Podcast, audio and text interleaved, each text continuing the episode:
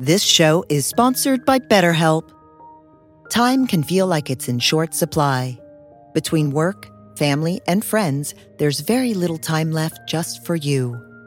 What would you do with an extra hour in your day? What's important to you? Therapy can help you find what matters to you so that you can do more of it. It's a great way to increase self awareness, build a greater sense of purpose, deal with overthinking, and more. If you're thinking of starting therapy, give BetterHelp a try. It's entirely online and designed to be convenient, flexible, and suited to your schedule. Learn to make time for what makes you happy with BetterHelp. Visit betterhelp.com slash be here now today to get 10% off your first month. That's BetterHelp, H-E-L-P dot com slash be here now.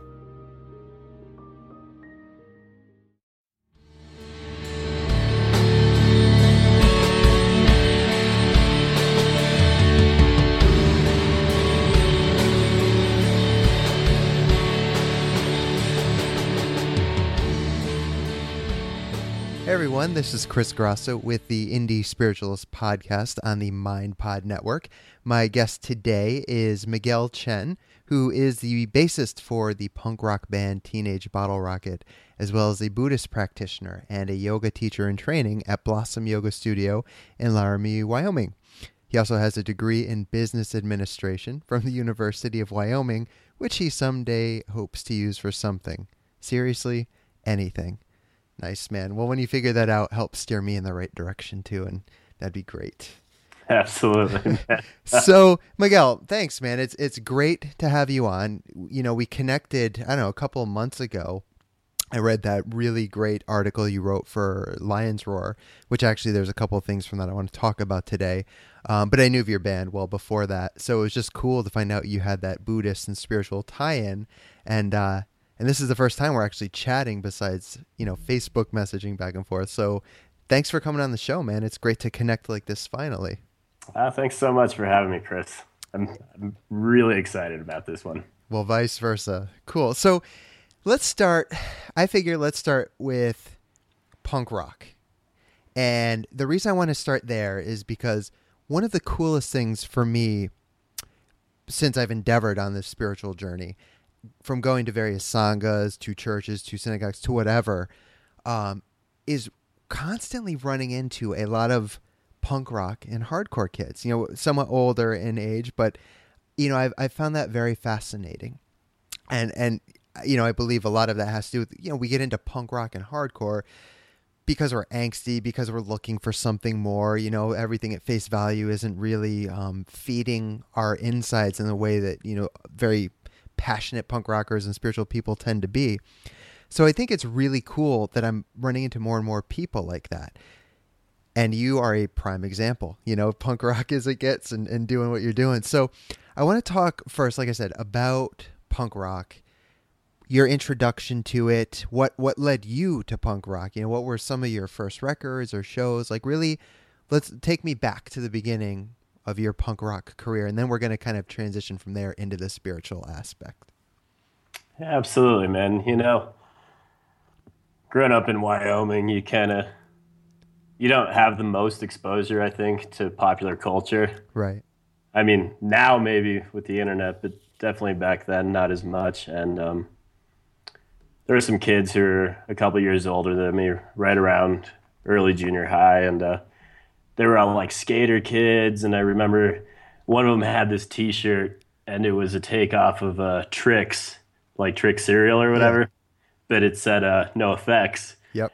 And instead of "Tricks are for kids, it said something like "NOFX is for punks or something like that. And I was like, that's rad. Like I don't know what that means, but that's really rad. And uh, right around that same time, like Green Day had like a pretty big mainstream hit with with Dookie, which I think that record single handedly is responsible for a whole generation of like punk rockers who might not have otherwise discovered it. But yeah, so I got into that, and I sort of had NOFX in the back of my mind. I still didn't really know what it meant, but you know, I knew these older skater kids were people I looked up to, and I knew his shirt said NOFX.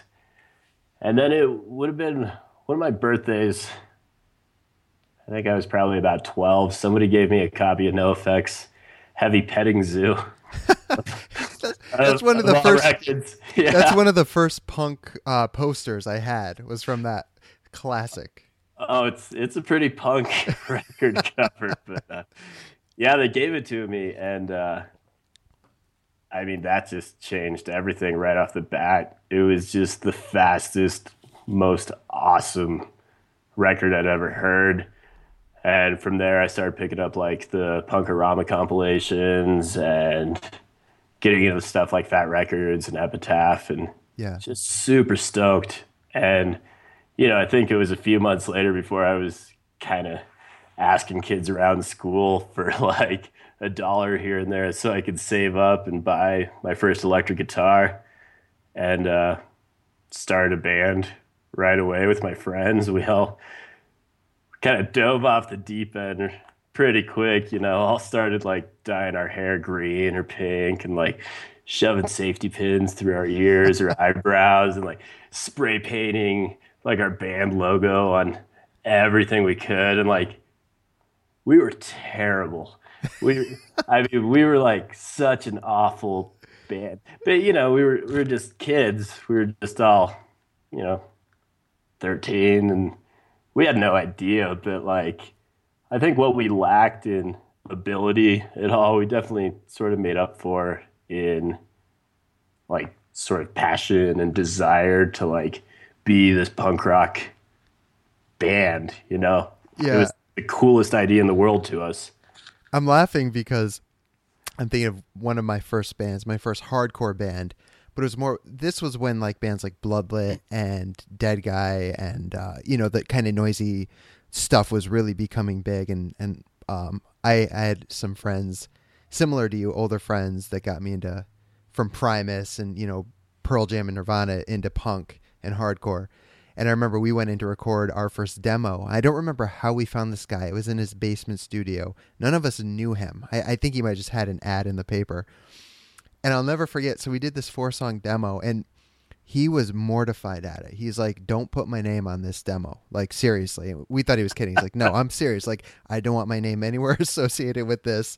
And we're like, "All right, dude, whatever. Like it doesn't matter." So, yeah, we were terrible too, but it was it was the passion like you said, you know, and it was just cool as shit to go to a show and skateboard, you know, load in and you have some time and you just skateboard out in the parking lot or whatever and just hang out and and you know, just be dumb with your friends like so oh, yeah. yeah. man, I, I hear what you're saying. So, anyways, continue on. Oh yeah, I mean, man, we were all dumb at some point, right? I mean, we might all still be dumb. I was gonna say, yeah, I still very yeah. much think I am, but in a fun way. Remains to be seen, but but yeah, I mean, you know, I, I'm sure the same with your band. Like, we didn't know how to tune instruments or play guitars or like write songs or sing or like do anything. We were just kind of out there, just lost. And, yeah, uh, yeah. And so, uh, and so you were like 13 ish around this point? Yeah, yeah. When cool. we started, I don't even want to say the name. It's so embarrassing. but when, when we started that band, Fair yeah, enough. we were like 13. And then uh, we started to take note that there were like a lot of punk shows going around in Laramie. And we were kind of like, wow, this is like happening. There's, there's things happening. It's so awesome. And there was this old garage called the Hickey House that would do all these punk shows. And through that I kind of caught wind of this band Homeless Wonders who were you know 7 years older than me and like just the coolest thing ever. And I found out that like Homeless Wonders were like touring and stuff. And I was like this is so amazing. Like this band from Laramie like this kick-ass punk band is like traveling around. Like that's what I want to do. Right and uh, through that same place, the Hickey House, and those same shows, I caught wind of the band, the Lillingtons, who uh, signed to Panic Button, which was this division of Lookout Records, and it was so amazing to me that these people from Wyoming were like doing it. They they were like out there on the road, and I was so excited about it. And so I kind of made friends with Homeless Wonders So those guys kind of ended up taking me under their wing, and uh, it turned out that that was Ray and Brandon Carlisle who uh, started Teenage Bottle Rocket, who now I've been in a band with forever, and yeah. it was it was this weird life sort of like placing the pieces slowly for you know for things to be the way they are now. And looking at it in retrospect i had no idea when i made friends with those two guys like how many records and how many shows and how many places we would travel together and like how huge of a part of my life they would end up being. So that was homeless wonders. And uh Meanwhile, the Lillingtons I was talking about, um, I met Cody, who is the lead singer for that band, because of Ray and Brandon from Homeless Wonders, and he also ended up being in Teenage Bottle Rocket with me. And it is the most bizarre thing thinking back on it all, just how, like, what are the odds of, you know, these four punks in Wyoming kind of fighting each other. Uh, right. and you know, doing what we do. It's it's crazy, but um and cuz you guys have been going for Christ, how many years now? 12, yeah. 13 more? Uh Ray and Brandon started the band in 2001, so 14 years. That's amazing. It's yeah. you don't hear that, you know, a lot of bands a few years at best and uh the egos get in the way. You know how it goes, the drama. Oh, absolutely, yeah. We've seen a lot of bands come and go over those 14 years, and you know, I I'm definitely so stoked and grateful that we still get to do it. Yeah, yeah, that's great. Do you find in in your guys' case the fact that I mean, you guys are such a fun band. You know, your lyrics are fun, your songs are fun. It, it's you know, it's just like a nice, lighthearted, punky thing you're doing do you find that helps in like being on the road? Are you guys just having a good time usually? Do you think that help, has helped you stay together this long, or do you still get into what all bands get into? I mean, you know, obviously, we we get into our little our little fights here and there, or whatever. But you know, I think when you're in a van with someone 24 hours a day for 200 days out of the year or something, it's kind of inevitable. But you know, we get over it pretty quick. I think as far as like writing fun music or whatever, the aspect of that I think that helps us stay together is that we all sort of love the same bands and we're all interested in making the same type of music. So there hasn't ever been any like rules or regulations as far as like what's okay to write and what's not. We just happen to land on the same page and it's the most incredible thing, you know. And so for us, just sort of writing music that we like and doing our best. Right on. So one of the first things I noticed in uh, one of the first pictures I saw of you was you were rocking one of Noah Levine's "Meditate and Destroy" shirts. Um, so I'm assuming Noah and maybe I'm far off on this, but I'm guessing Noah had some sort of uh, influence um, bringing you onto the spiritual path. Or am I mistaken? What what uh, sparked your interest in Buddhism? And then I know you're also doing yoga, so we'll talk about that too. But let's start with the the Buddhism and meditation aspect. Definitely. Um, I mean, I would say that that that book Dharma Punks was a huge thing, but uh, I guess when uh when I was a kid, my mom was kind of the more like spiritual parent or whatever. Um, but uh, you know how you are when you're a kid, you always kind of write off whatever your parents are into. So at the time, I kind of paid no mind to it, and uh, right. I had actually my my mom got like pretty sick when I was a teenager, and she ended up passing away from uh, cancer when I was 16 years old. Wow. And so that was a pretty that kind of got me thinking about it like a little bit about like spiritual practice cuz I sort of saw how much it helped her through her illness and sort of how present she was with all of it, despite you know what a terrible, awful thing it was. But uh, oh yeah. Um, and then uh, about seven months later, my older sister was actually involved in a car accident, and uh, she ended up passing away as well. So, jeez, that uh, that sent me really kind of down a dark path. You know, like um, I spent the next few years just kind of in a full blackout, just doing whatever I could to kind of try and not have to deal with the pain of like losing my mom and my sister and um,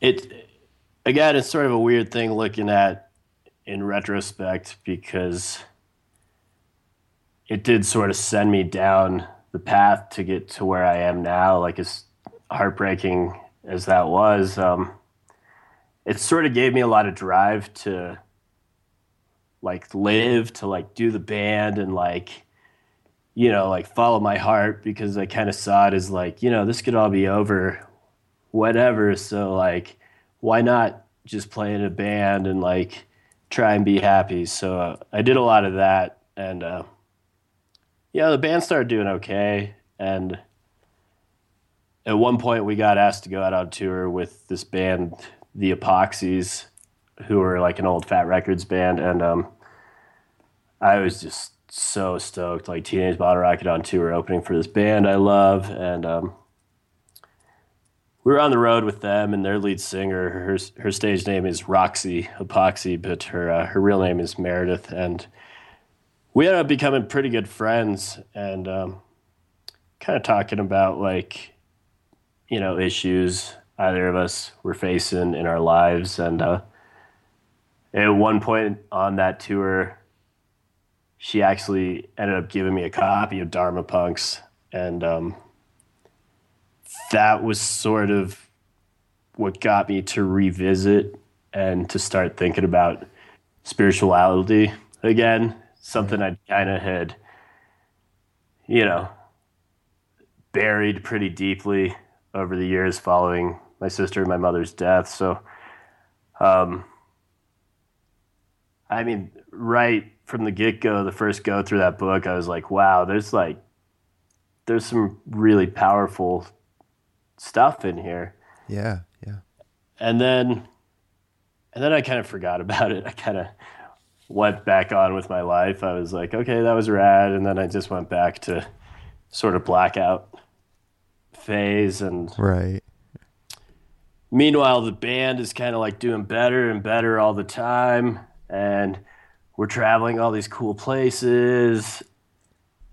And I just found myself at this point where I was like, I I'm doing it. Like all of these like dreams I had as a kid and as a teenager, like I'm doing it. It rules. Like here's my punk rock band and I'm playing with my friends and like we're in Japan or wherever. This is like so awesome. Everything, you know, around that time we were signing to Fat Wreck Chords and like doing tours with NOFX And I was just like, I couldn't, I couldn't ask for life to be more laid out perfectly, like according to my dreams. Like everything I want to be doing, I'm doing. So why am I still so unhappy inside.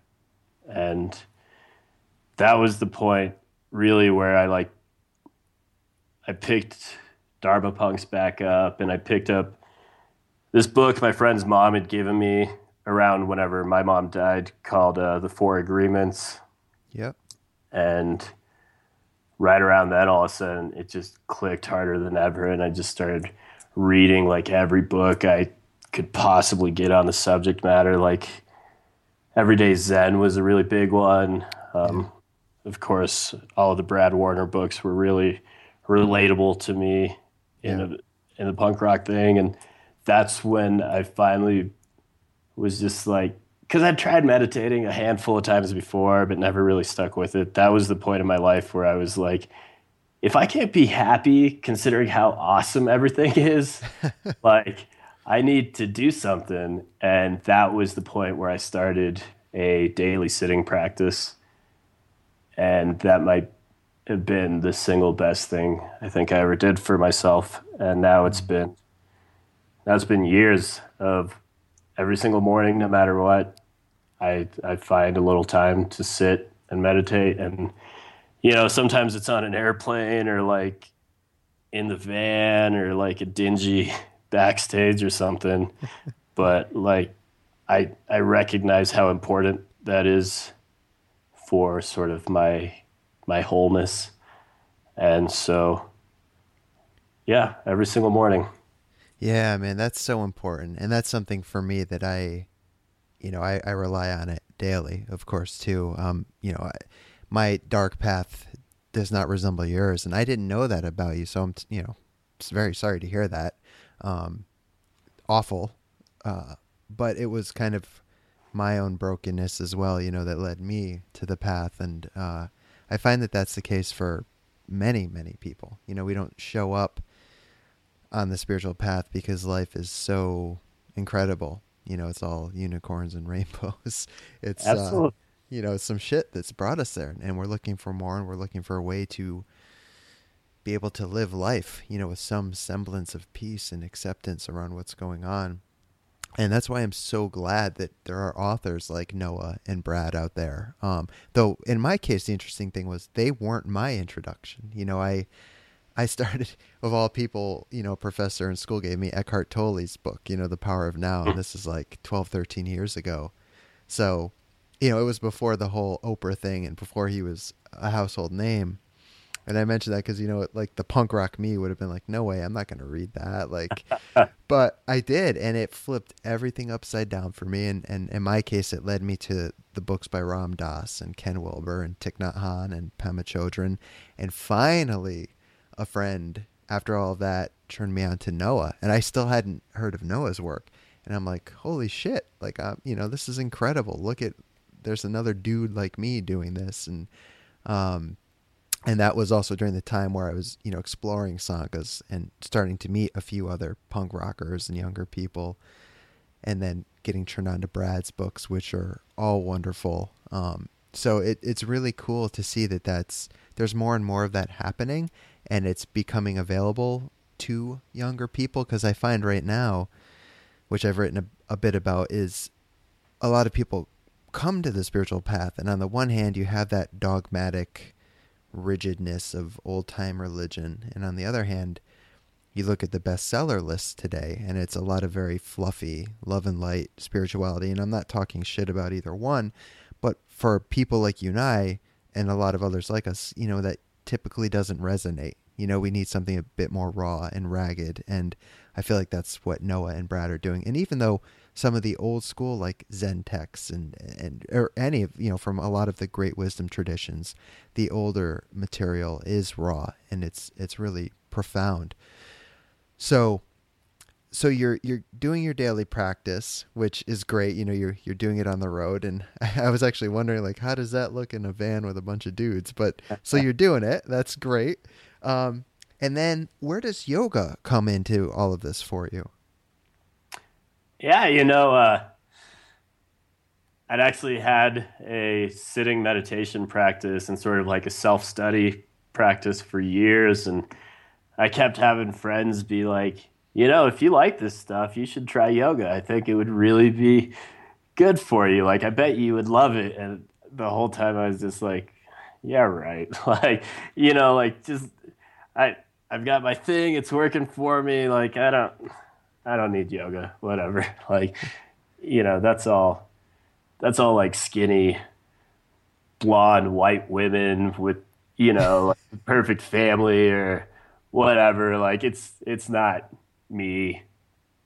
Yeah. And uh, seriously, more and more people just kept being like, "You have to try yoga." Like, it's gonna fit so perfectly with your with your path. You're gonna love it, and. uh I was seeing this girl and she finally sort of like forced me into it. Yeah. She was finally she was finally just like just go to classes for a couple weeks. You know, if you hate it, you never go back. But just like give it like a true, honest shot. And I did. Like my first class was a uh, a hot vinyasa class. So it was like a heated room, like 102 degrees or something, you know. And Yeah. here's me, like, you know, like the only exercise I really got at the time was like moving equipment or jumping up and down on stage, you know. And all of a sudden, I'm in this like crazy hot room with all these like seemingly more athletic than I people. And I walk in, I'm like, this is gonna suck. and then it was actually really quick. It was within the first couple minutes of being guided through breathing and just starting to do it that all of a sudden I was like, shit. like they were all right. Everybody was right. Every single person who was telling me to do this, like they knew. And I had been too stubborn, I guess, to listen until now, but it just so quickly and immediately became a huge part of my life. And I guess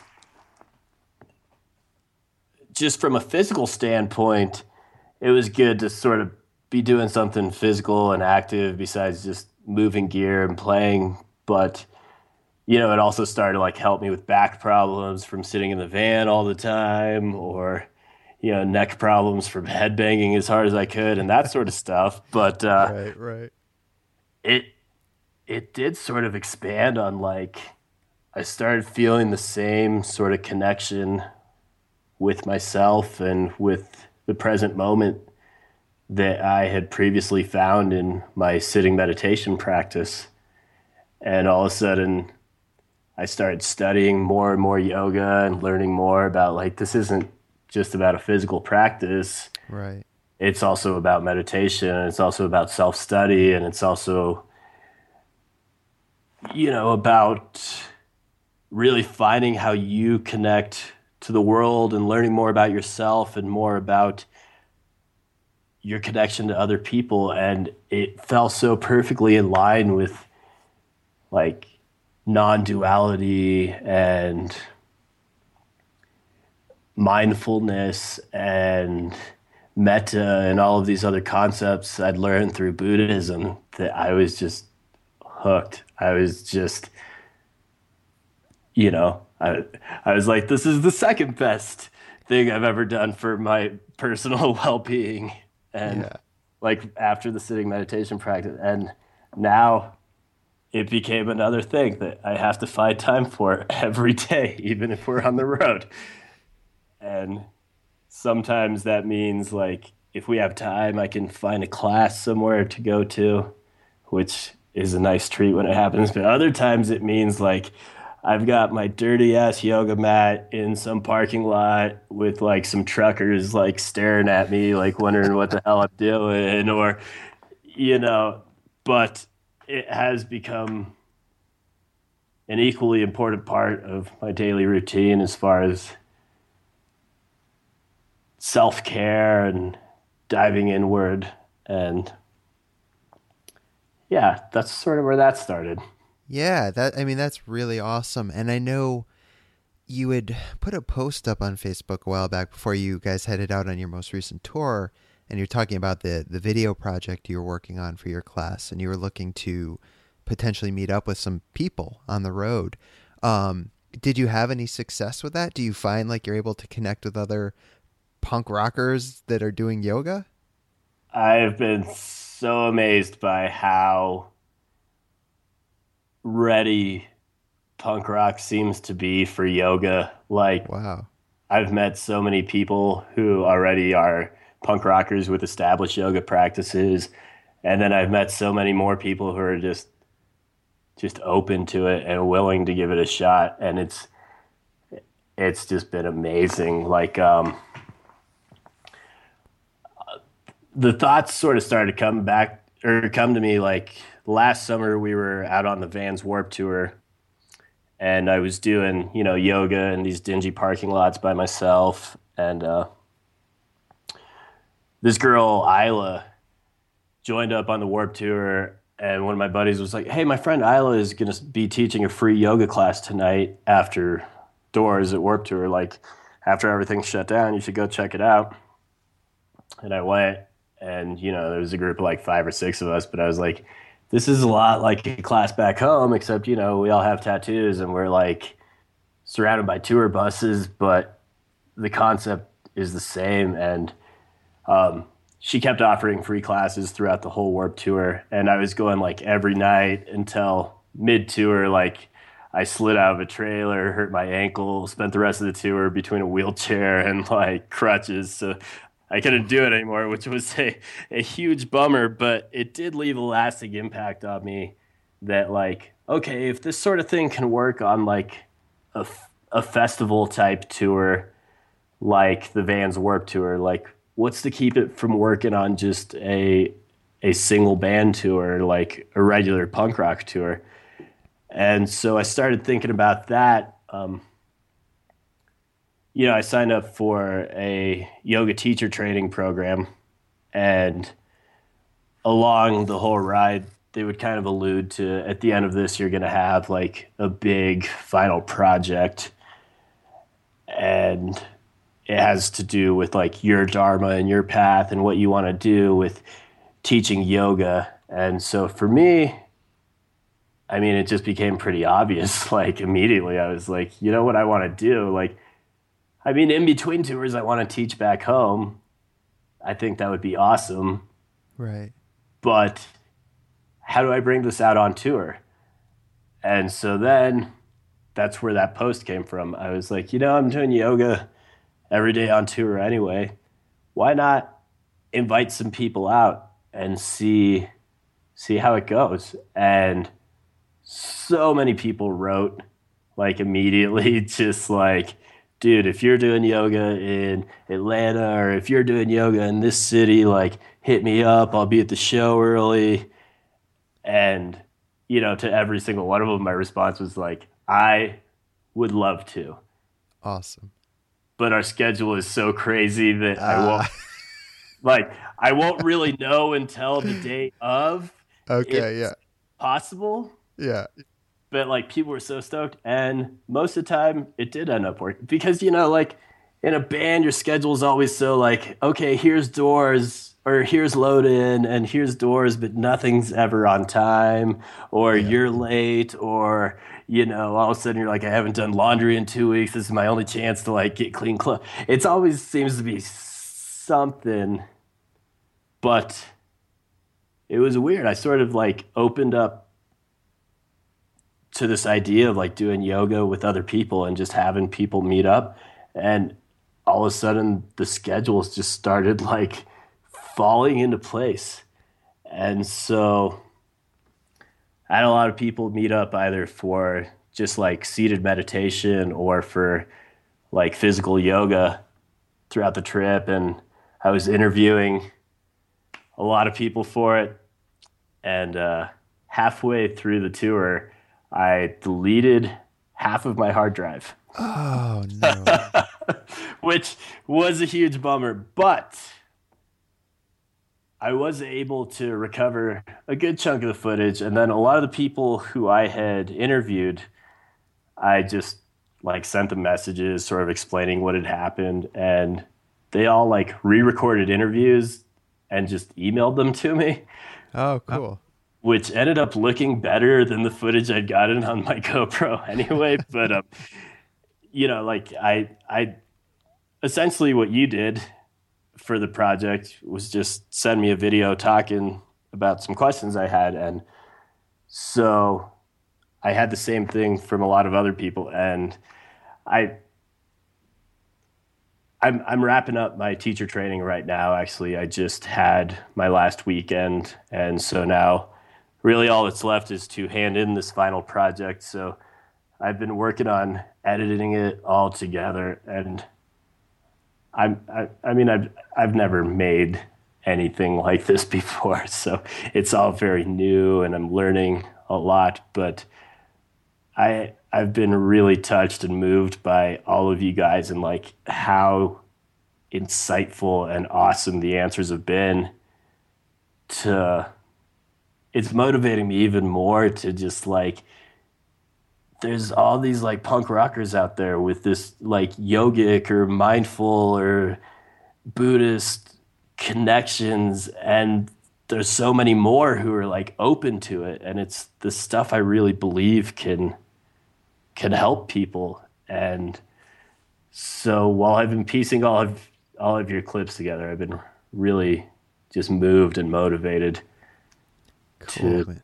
to do more so so thank you again by the way for doing that oh I was oh. very happy to contribute man I think what you're doing is great and you know just to help spread it around especially to the younger people so important, man. So anything I could do to help, of course. Um, so you mentioned non-duality before, which is something that's very important or has become very important in my own life, you know, studying and more importantly, having the experience, you know, which comes through things like meditation. And I wanted to, I actually have a couple of quotes. I want to start with one of two. Um, that I pulled from the the Lions Roar article that you wrote. And for those listening, when you look at the web page that this is linked to, you'll see the link for that the entire Lions Roar article, which I encourage everyone to go check out because uh, it's a really excellent piece of writing. So I just wanted to read uh, about a paragraph's worth of material and then kind of discuss this because I think it's really very important, um, a very important aspect of the spiritual path. So you wrote in this article I'm a musician, a punk rocker, a Buddhist of sorts, a yogi. Most of all, I consider myself an individual. But the further I come along on my path, I realize that while that's true, I am an individual, I am also the same as everyone else. The more time I spend on a meditation cushion or turning inward during yoga, the more I realize that this self, quotation marks, I have held on to so tightly for my entire existence isn't really what it appears to be at all. The self is an illusion, yet also very real.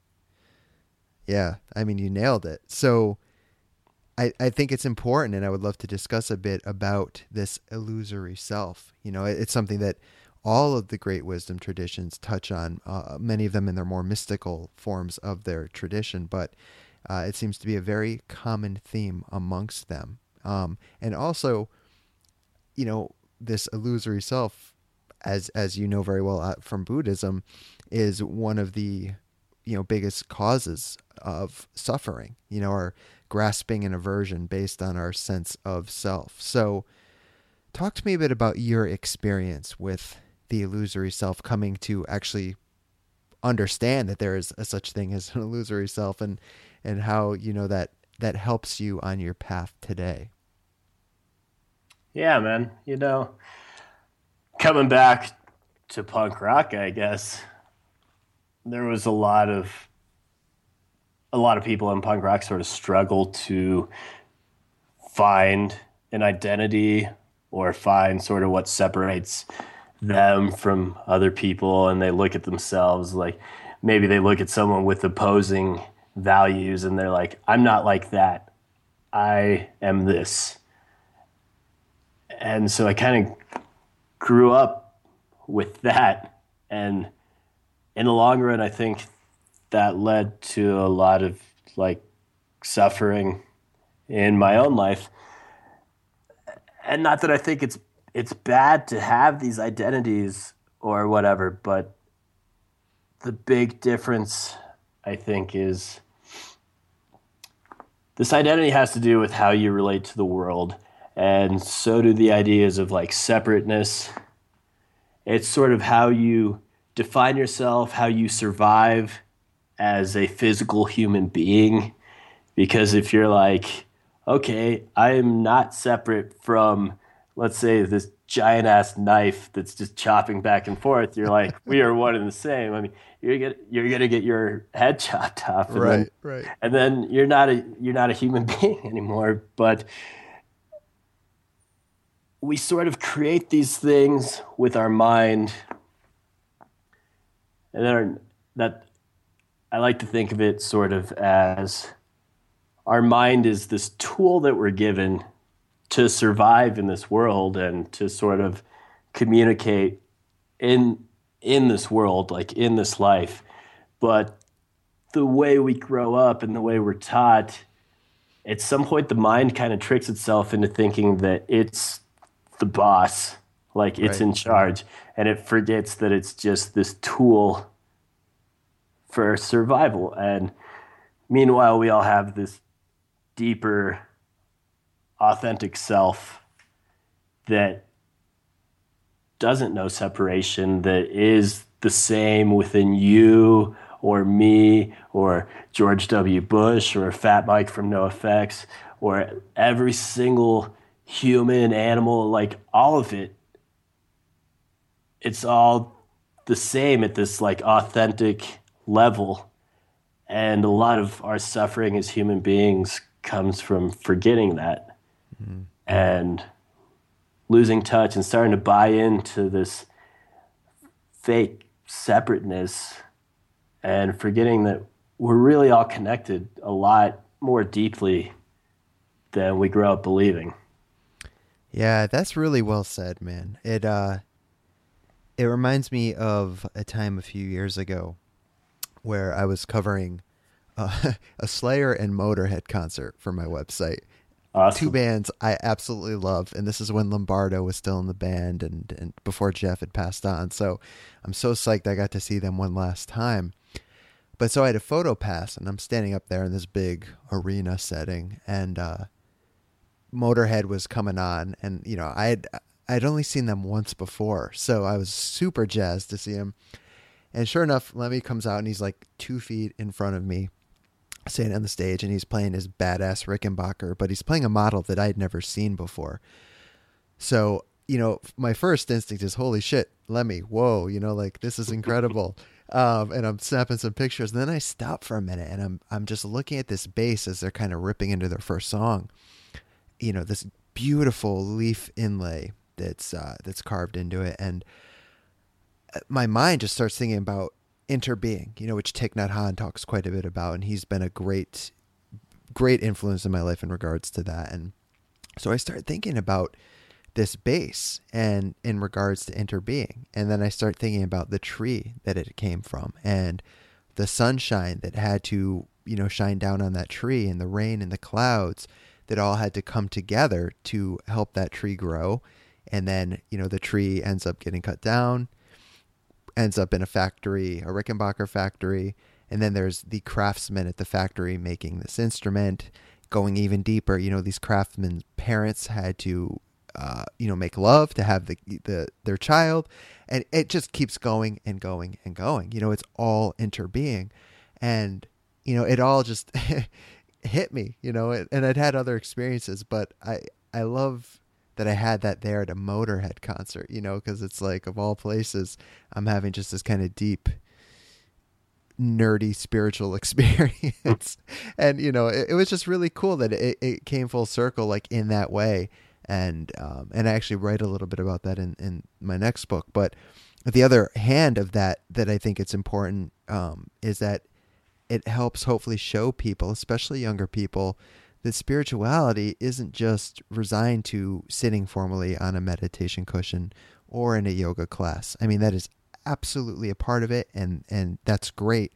But it's something that's constantly happening. You know, becomes a way of life, literally, and you know, as I wrote about in Indie Spiritualist, I had a crazy Van Halen experience. I had, you know, a, a really deep loving awareness experience at Slayer. Like it, it's nuts, but like the, that's what happens in life. You know, things start to shift and your perception and your awareness starts to shift. So I, uh, I don't know for any younger people listening who are kind of on the fence about spirituality, just know that it's not like a, a stuffy thing. If that's what you think it is. And I had that misperception too. To be honest, man, 12, 13 years ago, I didn't know the difference between religion and spirituality. To me, it was just one and the same, and it was a crutch. And, you know, I had that very angsty, like, you know, you don't need any of it, like, you're weak.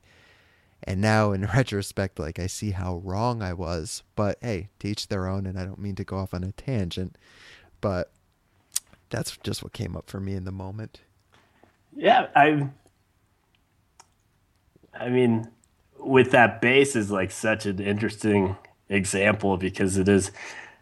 I I always revert back to every single thing that has ever happened throughout the history of time had to happen for this moment to be happening as it is, right? And this is because that is, right? Exactly. And this is because all of that is and I it it's a concept like we can sort of think about like a little bit again with like our mind this tool we have but really grasping that in its entirety is like far beyond our capacity as a human being. And again this deeper authentic self that we all share right.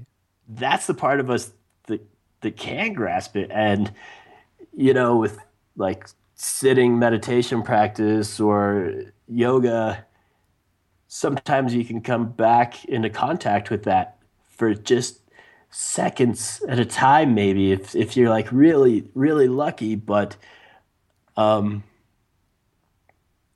i guess that, that's why they, they they call it a practice is because here you are on this mat or on this cushion sort of practicing like truly connecting with this moment in all of its glory even for just moments at a time. You practice on the mat and then you bring it out into the rest of your life. And then next thing you know, you're like a Slayer and Motorhead show, like, and boom, there's there's the connection that you've you've been practicing for because it's it's really, I think, available to all of us at any given moment. Like right. it, that's that's our natural state. Right. And uh, that's the importance, I think, of and you nailed it. Like yes thinking about it's great and that helps in contemplative practice that's important to me. But it is true when we sit you know that we we really begin deepening and cultivating that relationship with that inner wisdom that deeper self that that is within I was just saying to my wife earlier today, uh, I did a 45 minute meditation this morning and I came out of it. It was a very deep one for me. And I was like, Jesus, it felt like 10 minutes. You know, I just, I couldn't believe 45 minutes had gone by. Then again, I'll sit sometimes for an hour and the majority of it will just be my mind going, you know, chatting away with itself.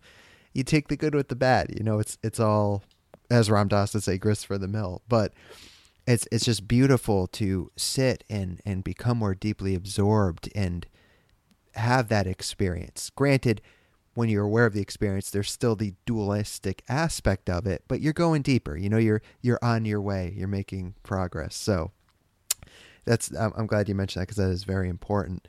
There was one other quote that I really loved, and it, it still touches on the non-duality aspect. Um, you said, and this is again from the Lion's Roar article, uh, you said there are many readings and teachings about non duality, about emptiness, non attachment, and so on.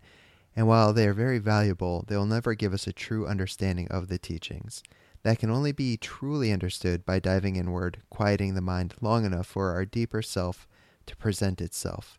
There is a part of every single human being that knows more than our ego or logical brain can interpret. In this part, there is a basic goodness, a part of us that truly knows what is right or wrong for our lives and what our true way forward is. No matter how different we may seem on the outside, our paths are all connected, all essential. My path isn't any more or less valuable than your path. We are all equal pieces of something bigger. If that's true, the best thing we can do is to live according to our own truth and allow others the support or space they need to do the same. That's so huge, man, and that's so well said. Like truly, truly well said.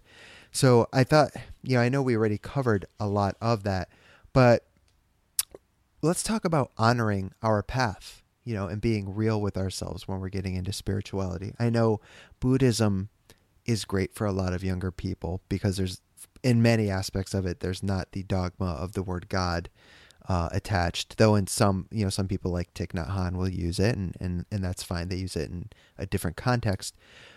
But you know, Buddhism won't necessarily resonate for everyone, just as maybe contemplative Christianity won't, or Vedanta won't. So, you know, in, in your case, you found what works for you, and and that's awesome. And and as did I, and and I'm very grateful for that. And I try to stay open and fluid on my path, always allowing you know to be able to learn from not only other teachings from the wisdom traditions, but life itself, as we've been talking about whatever is happening in front of us at the moment has the capacity to be a teacher for us. So, I guess tell me a little bit about.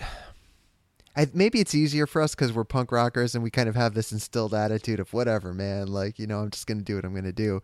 But I know I, I've met a lot of people that that step on the path, and and it can be daunting when you have no experience with spirituality because there's so much to choose from. There's you know, there's new languages and new words and uh, malas and you know just all these different things, and so people can kind of just get consumed with trying to imitate someone else's trip, you know. So what what advice, I guess, would you have for for those newly interested in spirituality?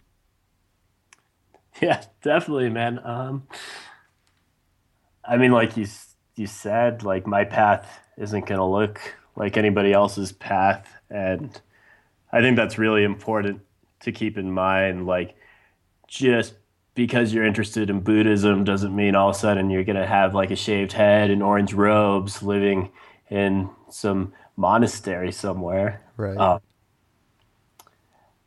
I think growing up, a lot of the issue a lot of us took with religion was it was just sort of presented in the here's how things are.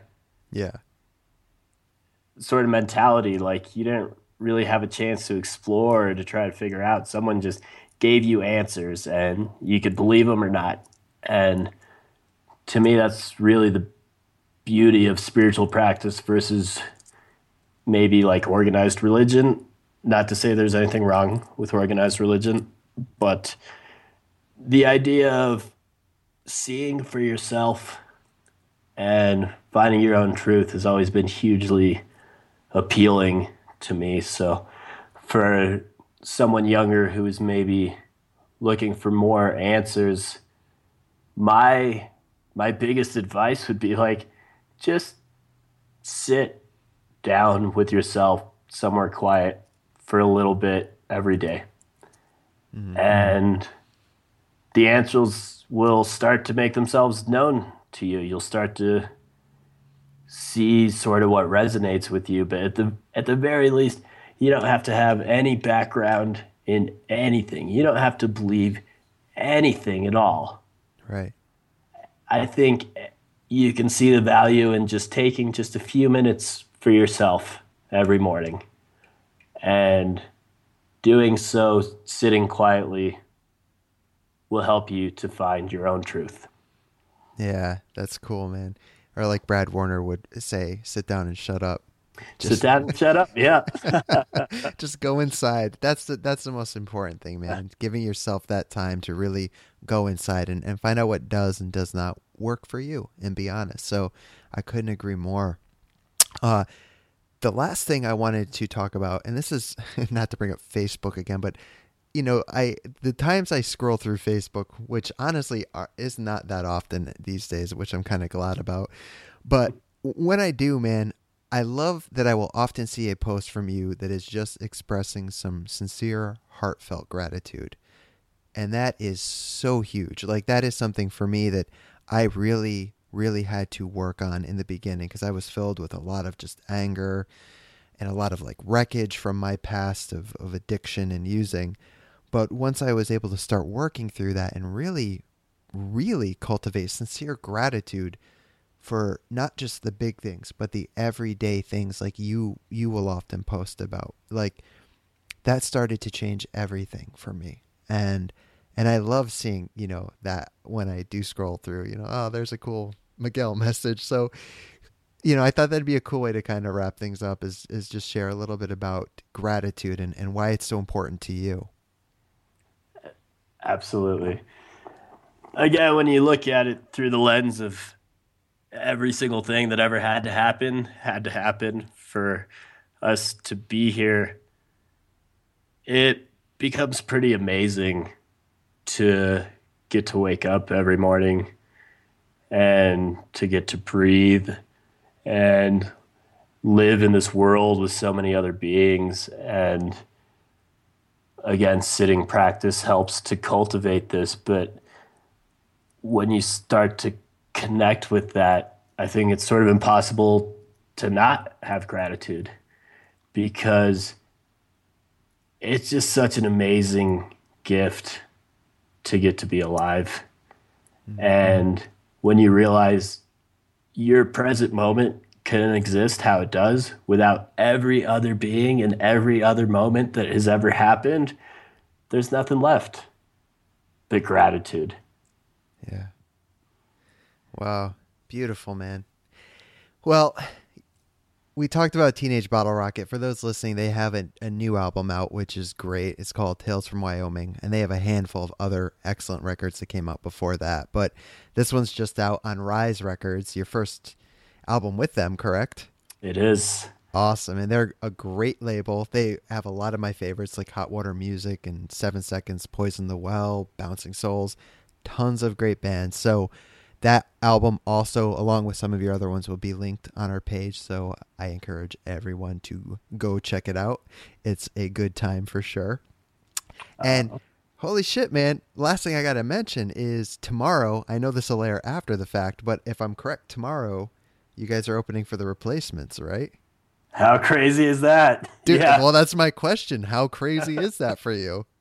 It's it's totally crazy. I mean, Brandon our drummer Brandon called me a couple months back and he's like, dude, we just got like maybe the craziest show offer we've ever got, which I mean, I didn't I didn't know what to expect because you know we we've been fortunate enough to play with a lot of our favorite bands. So I was like, okay, what is this gonna be? And then he said the replacements, and I was like, wow! Like, not only are the replacements playing Denver, which is just huge, to begin with. But uh, yeah, I can't believe we got asked to open it. And again, feeling very, very grateful. Yeah. Well, cool, man. Have a most excellent time. I can't wait to see some pictures and hear all about it. But again, Miguel, thank you, man, for your time. Thank you for what you're doing out there, spreading the good word and, and bringing the authentic punk rock. It's all good stuff. Um, your website's linked, so everyone listening, check out everything we have linked on the page. Miguel, thanks, man. Dude, Chris, thank you so much, man. I I seriously am very thankful for you and your friendship, man. It's been great. Cool. Vice versa. Take care. Cheers, man.